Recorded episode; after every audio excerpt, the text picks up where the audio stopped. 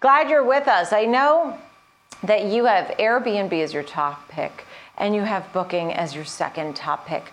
Um, it's fascinating. I, before we get into the weeds about a little bit of everything, the costs of how much they spend on marketing and all that, what's the big premise behind these choices? Hi, Nicole. So good to be here. So, travel is undergoing a, a pretty solid recovery, particularly the lodging industry and within that, this alternative accommodations like vacation rentals and uh, and short term apartment rentals and things like that are really increasing in the mix. And we conducted uh, a proprietary industry analysis. We found that alternative accommodations have gone from about 24% of lodging dollars prior to the pandemic uh, up to about 33% today. And as we were looking at how these online travel agents, Booking Holdings, Airbnb, and also Expedia have been doing during the pandemic. We really believe that they're going to continue to do well in the coming years. This is not going to be a kind of one off benefit that those companies have seen during the pandemic. I think they're going to keep growing. And so that that's really the overall premise, uh, particularly with our, our Airbnb upgrade earlier this week. Yeah, it's interesting that you um, think it continues. Now, I, I definitely think Airbnb is like just an unbelievable concept and people love it. Part of the drive that I experienced myself is we were priced out, for example, of a summer rental. So we were doing some weekend rentals, right? And that's when you use Airbnb or VRBO or whatever, right? Um, that's one. And so people with COVID want to get out of the city, but um, you know they don't, they can't afford a second house. They don't, they got priced out of rentals, so they do an Airbnb for a shorter period of time. Not sure how long that lasts. I mean, does that last? a long time. And then people can travel more internationally once COVID is really done. Also, will they be going to Airbnb? I think you, you hit on a really important point here. So, the sentiment has been that uh, Airbnb in particular had a big benefit during the pandemic because you had people renting out these homes in suburban areas, uh, fleeing the cities, things like that. You couldn't do international travel. And I think the important thing to point out is that prior to the pandemic, uh, 60% of Airbnb's uh, bookings were in urban areas, 50% was cross border travel, and 60% was outside of the United States. So as mm. all of hmm. those pick, all of those different segments pick up, yes, there will be some trade-offs with uh, the part of Airbnb's business that has done really well during the pandemic but uh, they should also really benefit. They're they're big in Europe, uh, they're big in urban apartments, and they're certainly big in international travel. So we think that that is going to significantly more than offset uh, any trade-offs from from people coming back to cities away from kind of the suburban areas.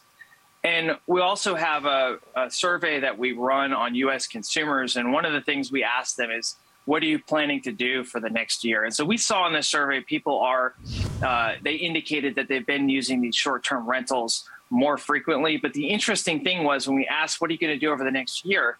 Uh, the intentions to continue using short term rentals even more in the coming year uh, was near an all time high in our survey. So for us, uh, we believe that all indications are that this step up in the mix of this kind of broader alternative category, anything other yeah. than a hotel, is a permanent step up. I think you make a great point. I didn't realize just how popular Airbnb was before the pandemic. You, you noted a lot of people traveling and getting an Airbnb. Um, so it seems that they already had a good customer base prior to the pandemic. I mean, how about the other side of the coin? Maybe they picked up a lot of new customers during the pandemic who now will think about using an Airbnb in a different way if they were to travel. Um, when you look at your targets, how aggressive are these targets? For example, when I see this 220 target from 160, um, when you look at these numbers um, for both Airbnb and Booking, how aggressive are these targets? Absolutely. So for Airbnb, our $220 price target is equivalent to a $150 billion enterprise value so it would be the first travel company to ever uh, be worth 150 billion. Earlier this year, they became the first travel company to pass 100 billion.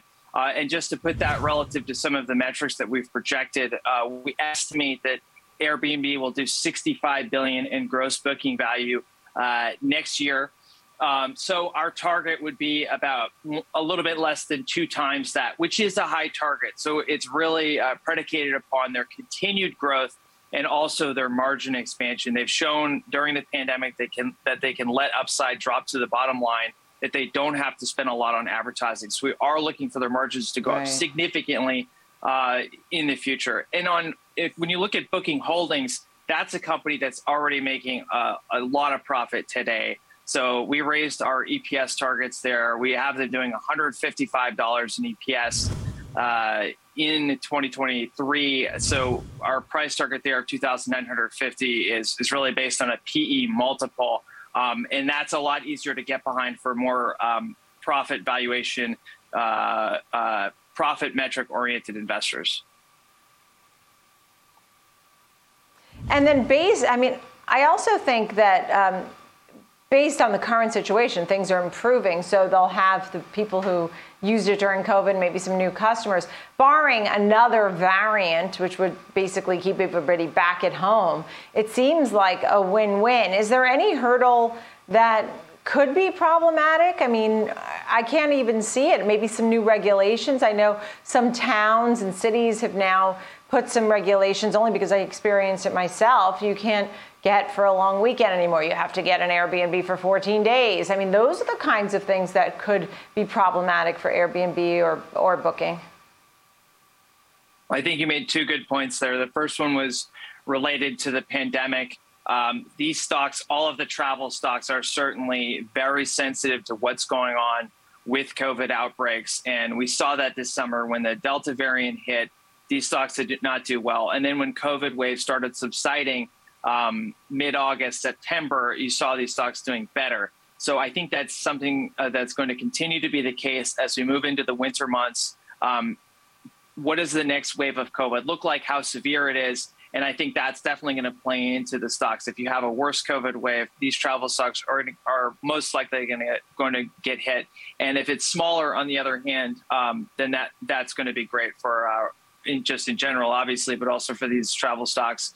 Which um, is the more likely scenario, of course, as well. Yeah.